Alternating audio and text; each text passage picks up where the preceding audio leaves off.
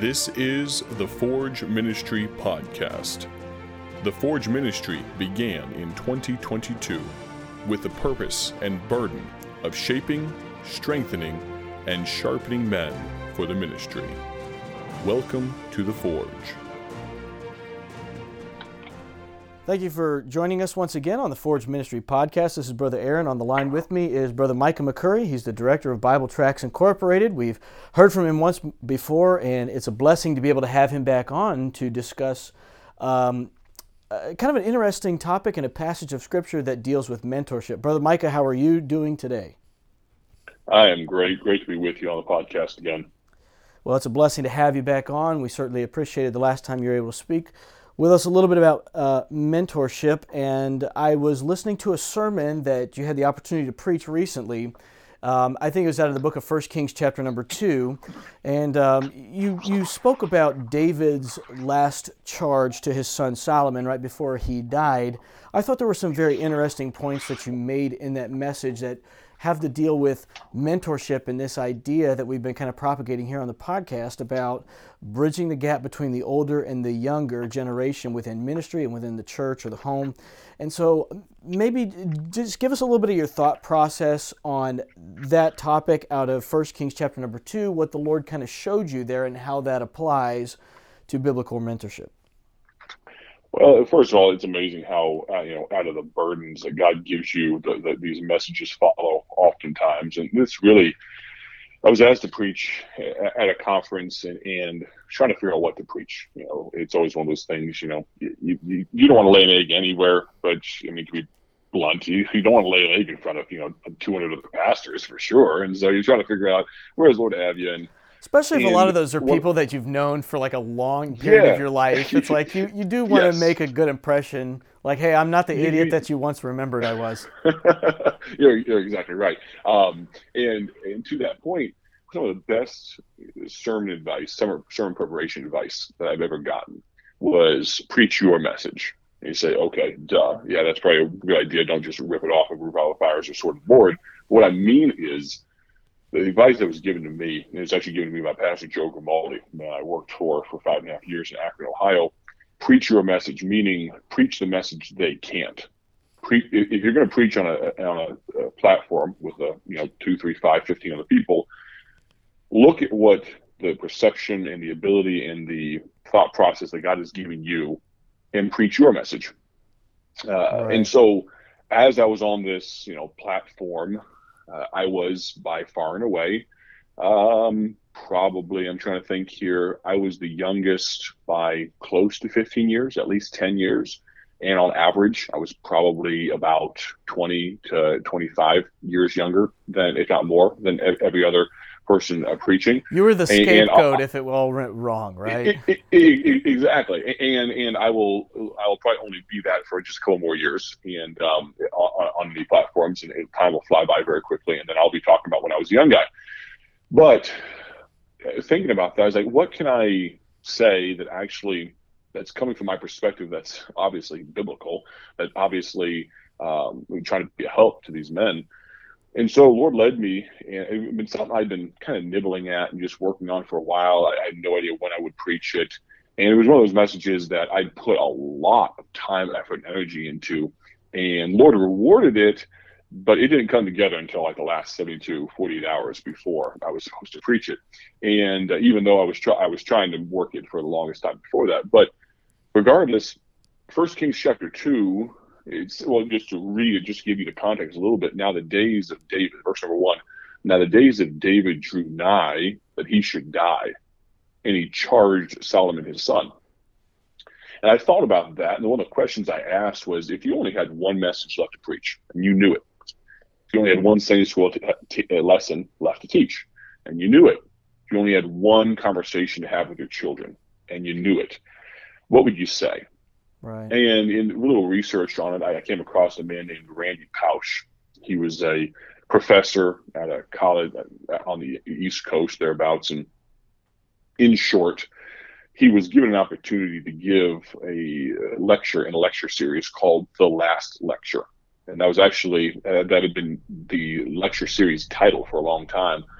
And he was given this opportunity, and in the immediate, uh, right before, I should say, right before he was given this opportunity, he found out he had terminal cancer. He had had cancer. They tried to fix it through chemo, radiations, different things. And a few weeks before he was asked to give this lecture, he was told that basically the treatments didn't work. You're going to die, and you have X number of months left to live. And so for him, this last lecture was actually a real thing. For most people, it, it was not necessarily, you know, it was just a concept. It was more philosophical. For him, it was reality. And so he poured himself into about an hour and a half phenomenal lecture. You can find it on YouTube. It has like 10 million views. It turned into a New York Times bestselling book. With, I think it sold five or 10 million copies. Wow. And anyway, that thought just kind of captivated me. What would you say? And David, we're basically given here his his lecture where we see the, the close of David's life. But in that thought, and it was, I'm not going to repreach the whole message, and maybe we'll post that up on the podcast at some point future or something, or yeah. we can link to it. But the at the close of David's life, one of the first thoughts that came to me was Solomon, who is arguably, besides Jesus Christ, the wisest man that's ever walked the earth, still was wise enough, was humble enough to go visit his daddy and I see so many men of my generation casting off the investment and the care and the heritage that's been passed on to them and throwing it by the wayside in pursuit of the glittery and the new and the you name it. But uh, just a thought that, that really grabbed me was that that picture of an old man who couldn't even keep enough body heat being attended to by his son right resplendent in his robes the picture of health uh, incredibly wise man so very well respected to see him walk into that room and pull a chair up real close because David couldn't project like he did back in the day in battle. He couldn't he, he could have roared and be heard by his mighty men across the Philistines' clash of shield and sword. But today he was a weak old man in a bed with something to say to his son. And that thought of getting clo- at the close of their life, get close to them. Right. And and just the opportunity that I've been given, uh, the I could I could name the names. I won't for sake of time of the men that invested in me that have now gone on. Right. And in the and, and what they meant to me. And you never know when that last time is. Sometimes you do. Sometimes you, you really do know it's the last time. But there are times you see them at a conference, at a meeting, at what have you. They come through and preach, and I'm thinking of one man. He, he was a he was a church planter in, in Kansas, near where the church I, I, grew up my teenage years. And this good man, faithful man. And when I heard that heard that he had died, I was thinking, man, I wish, I wish I could go back and get close to him one more time. And so, just a challenge, and and obviously many more points, but that was kind of the start of it. And um, so, really, it, it just kind of a burden of mine was birthed through this message and hopefully it was a, it was a blessing to some folks. So one thing that you said that uh, I'll just and and in the interest of all the listeners, brother Mike and I doing a short podcast is uh, just humorous in and of itself. I don't know two people that like to talk more than the two of us, but um, something I could probably name you a few Baptist preachers. yeah, maybe it's just a common thing with our type. But uh, one of the things that's interesting to me about the idea of mentorship in general, and, and it maybe not wasn't necessarily included in the message, but something you had just said was David as an old man, he couldn't even heat himself.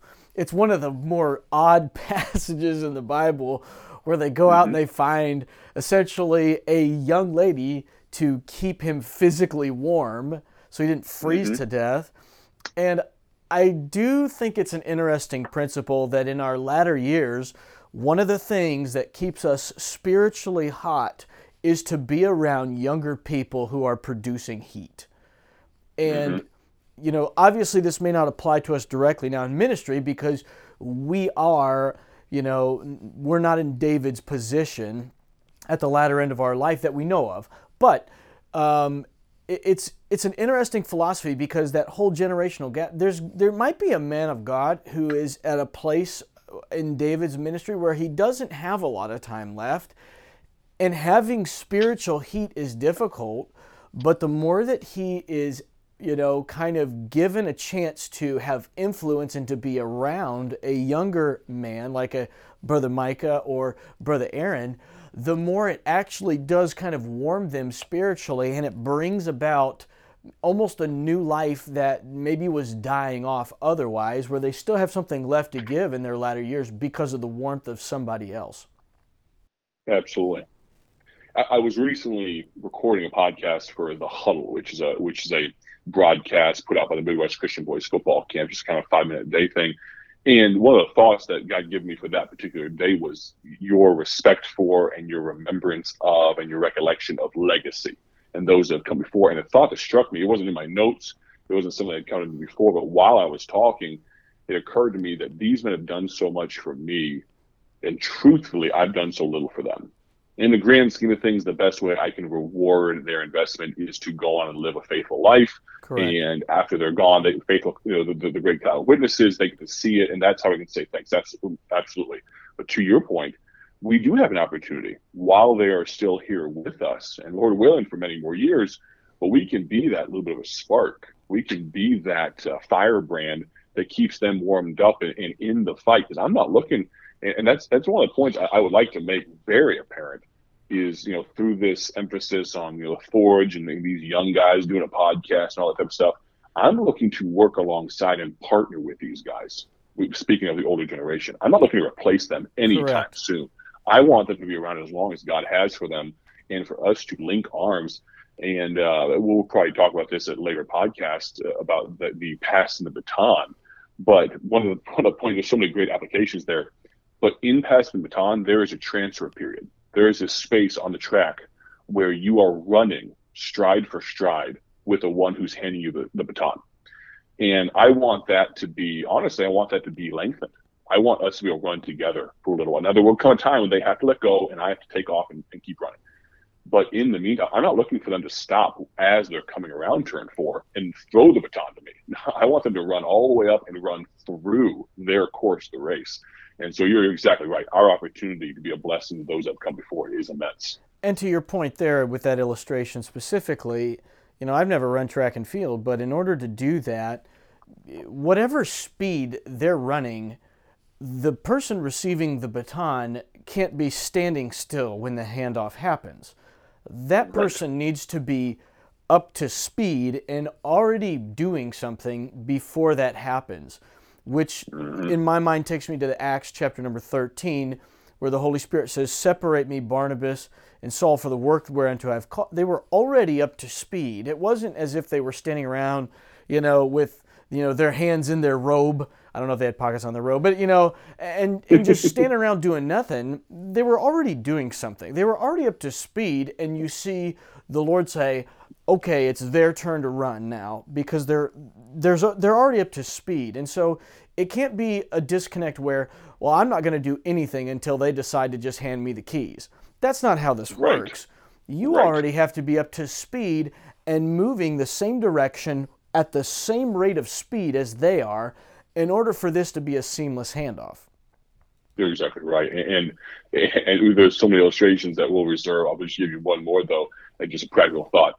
To for that to happen, for you to actually be an encouragement to the previous generation and accept the baton, you have to be in the same lane as them. You have Correct. to be you have to you have to the, the, you know the truths that they're trying to pass on. You have to be willing to accept those. You can't be and and, and to be to be honest, I am thankful for all the guys on the right side of me. And I'm thankful for all the guys on the left side of me. I don't I don't spend a whole lot of time poo-pooing guys and, and beating them down. And for the for the warriors that do and all that, uh, Lord bless them and keep you. Why curse but, the darkness when you can light a candle?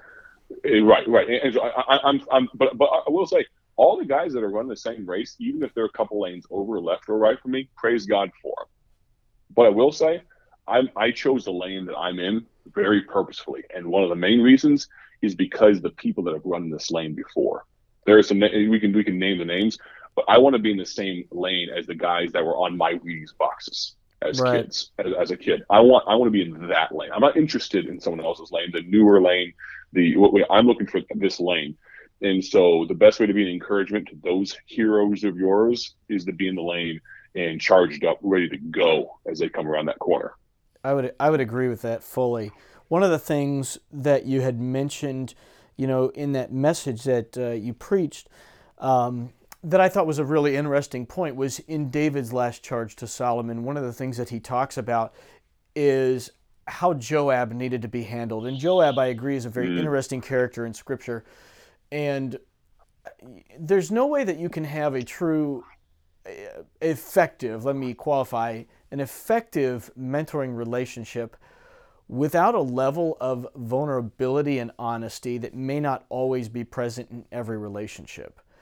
And mm-hmm. David had to be pretty honest with his son about the fact that I tolerated this guy and I knew that he was loyal to me even if he did wrong, but there's nobody else that's going to be able to handle him. And right. This is, you know, I've probably let this go longer than I should have, but I knew that he was loyal to me and so I but I'm telling you now he needs to go.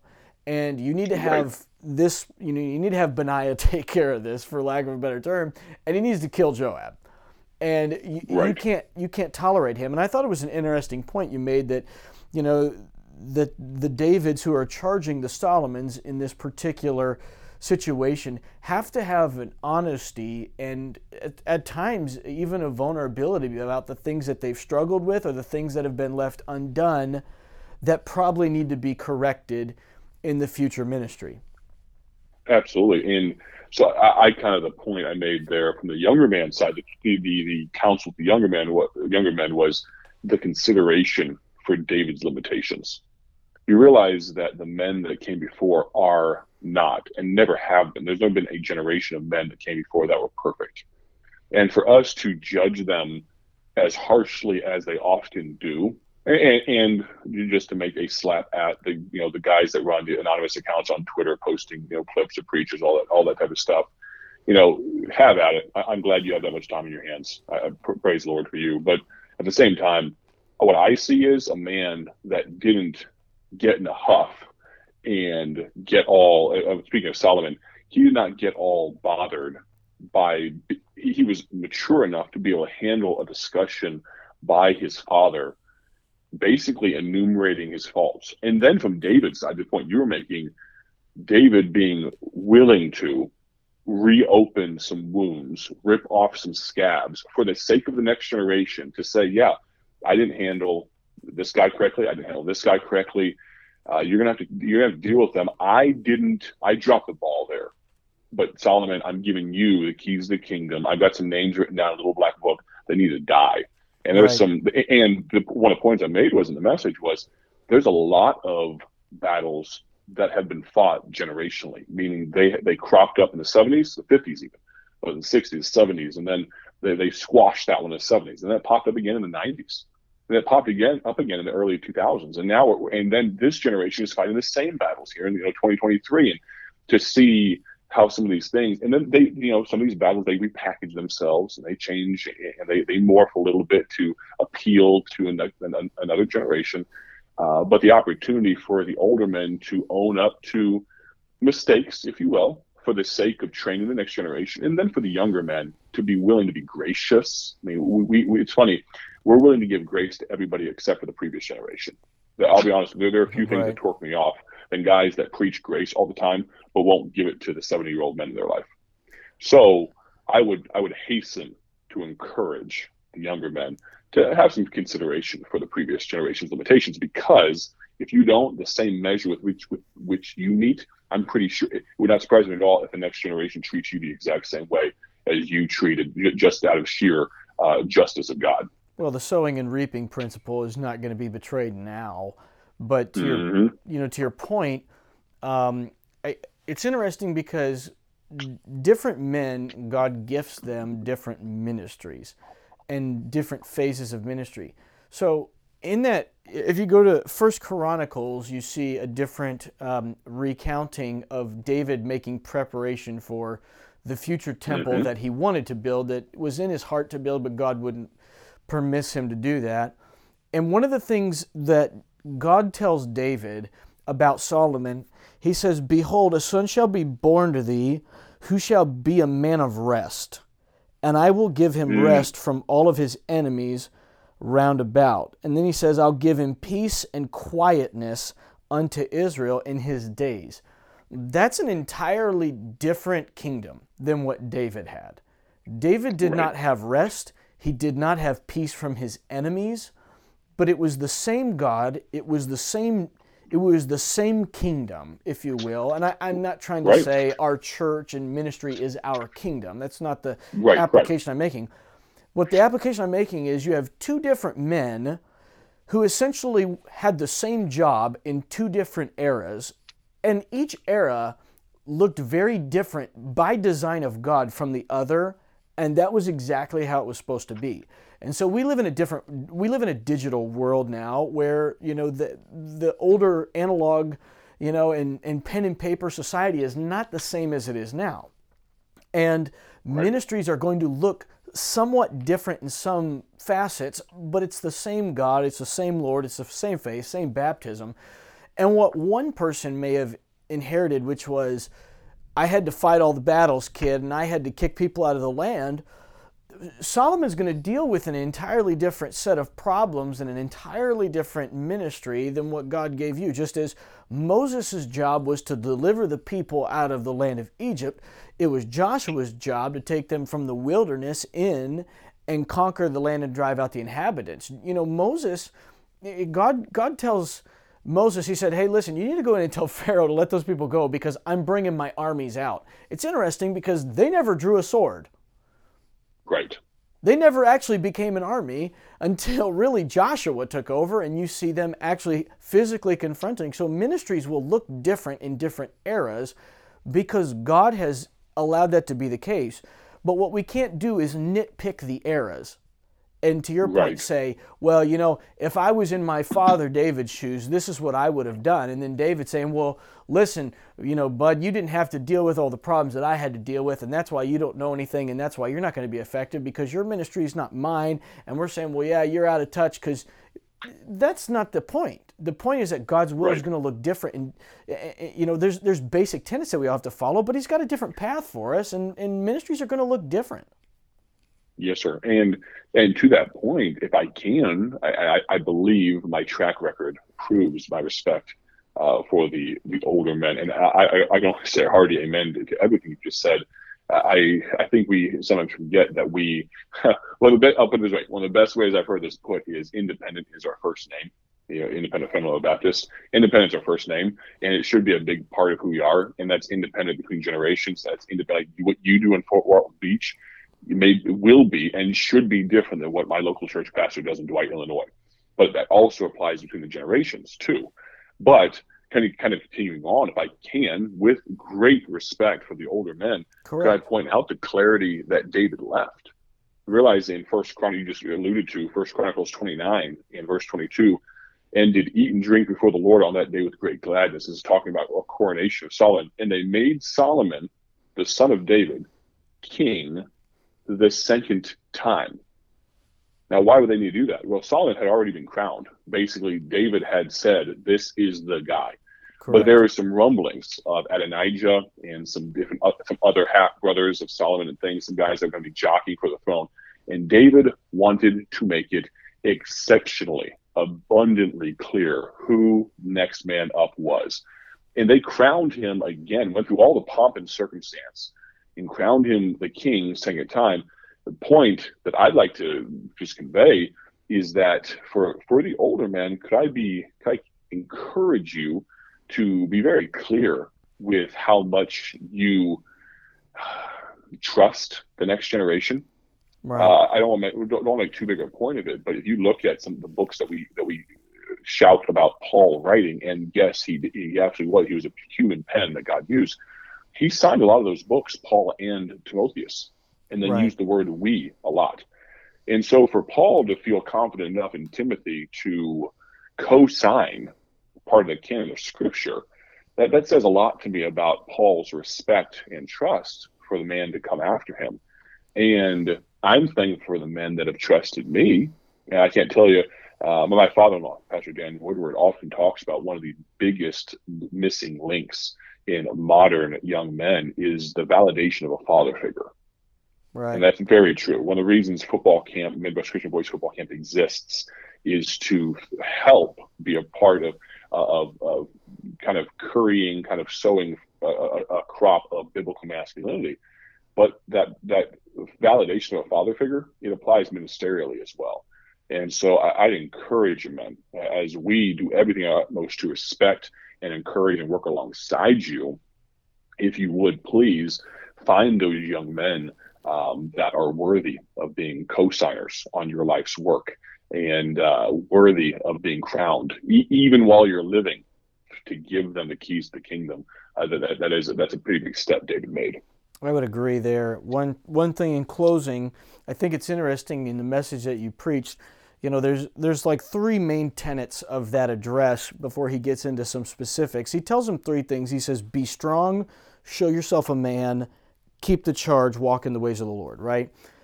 Mm-hmm. Almost almost verbatim, if you read in the New Testament the book of Second Timothy, Mm-hmm. You, you have almost the exact same message with almost the exact same words from Paul's essentially last letter to Timothy and last address to Timothy.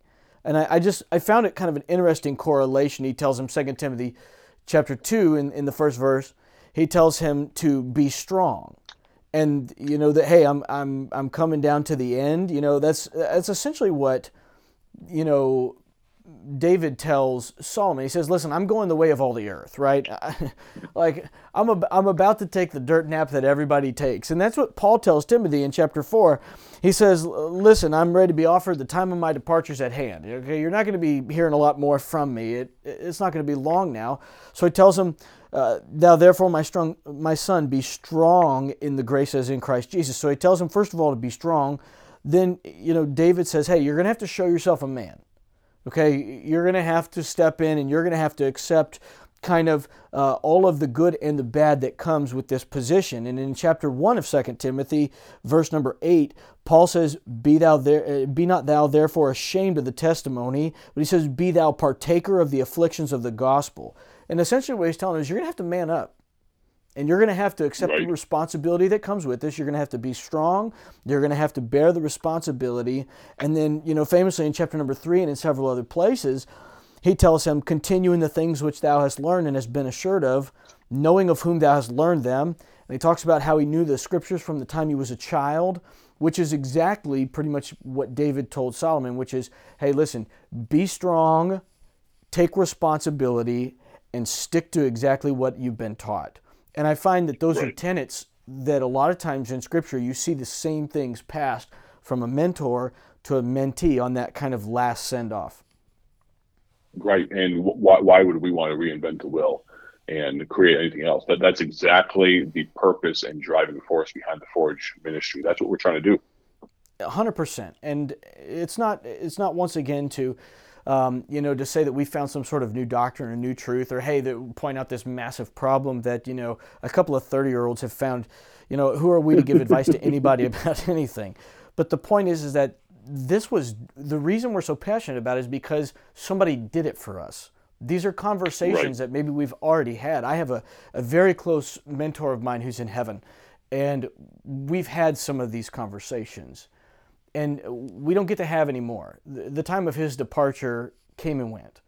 And right. I have some mentors that are still with me, and I thank God for them. And these are conversations that we encourage and that we try to have.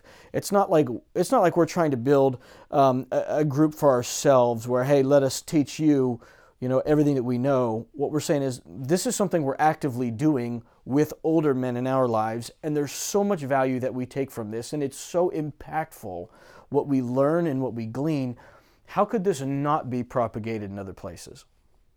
Absolutely. You're, you're exactly right. I think the uh, our burning desire is that other men would catch a burden for it and maybe go on and do greater things for the cause of biblical mentorship than we ever will. Um, but I would challenge all those there listening to examine uh, for them personally. Do you have a Paul? Do you have a Timothy? Do you have Elijah and Elisha?